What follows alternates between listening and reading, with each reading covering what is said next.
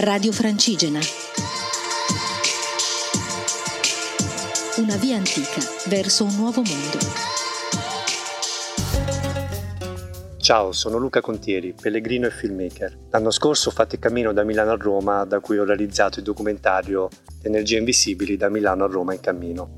Quest'estate sto facendo il cammino di San Benedetto, da Norcia a Monte Cassino, assieme ad un mio amico Marco. Oggi è stata una tappa impegnativa, siamo partiti da Posticciolo e siamo arrivati ad Orvinio. Sono stati circa 22 km, però sono stati i 22 km più duri della mia vita, perché il percorso era molto molto impegnativo. Siamo partiti molto presto alle 6 e mezza e siamo arrivati alle 6 del pomeriggio.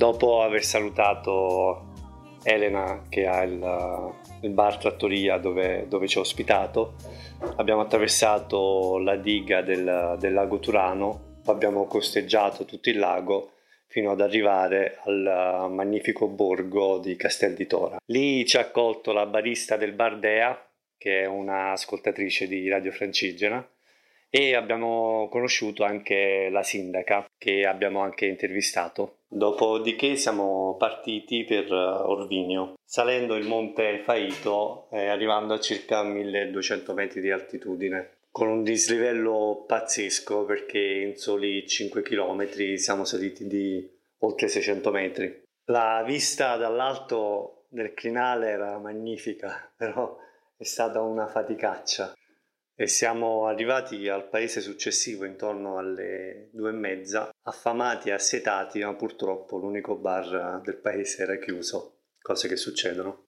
Per fortuna almeno c'era una fontanella. Infine siamo arrivati ad Orvinio dove ci hanno accolti a braccia aperte Simonetta e Maurizio nel bed and breakfast e abbiamo chiacchierato piacevolmente con loro che pur non essendo pellegrini li adorano i pellegrini e sono contentissimi di fare quattro chiacchiere con loro. Ormai siamo quasi a metà del cammino e stiamo entrando proprio nel, nel vivo di questo bellissimo cammino di San Benedetto. A domani con l'arrivo a Mandela.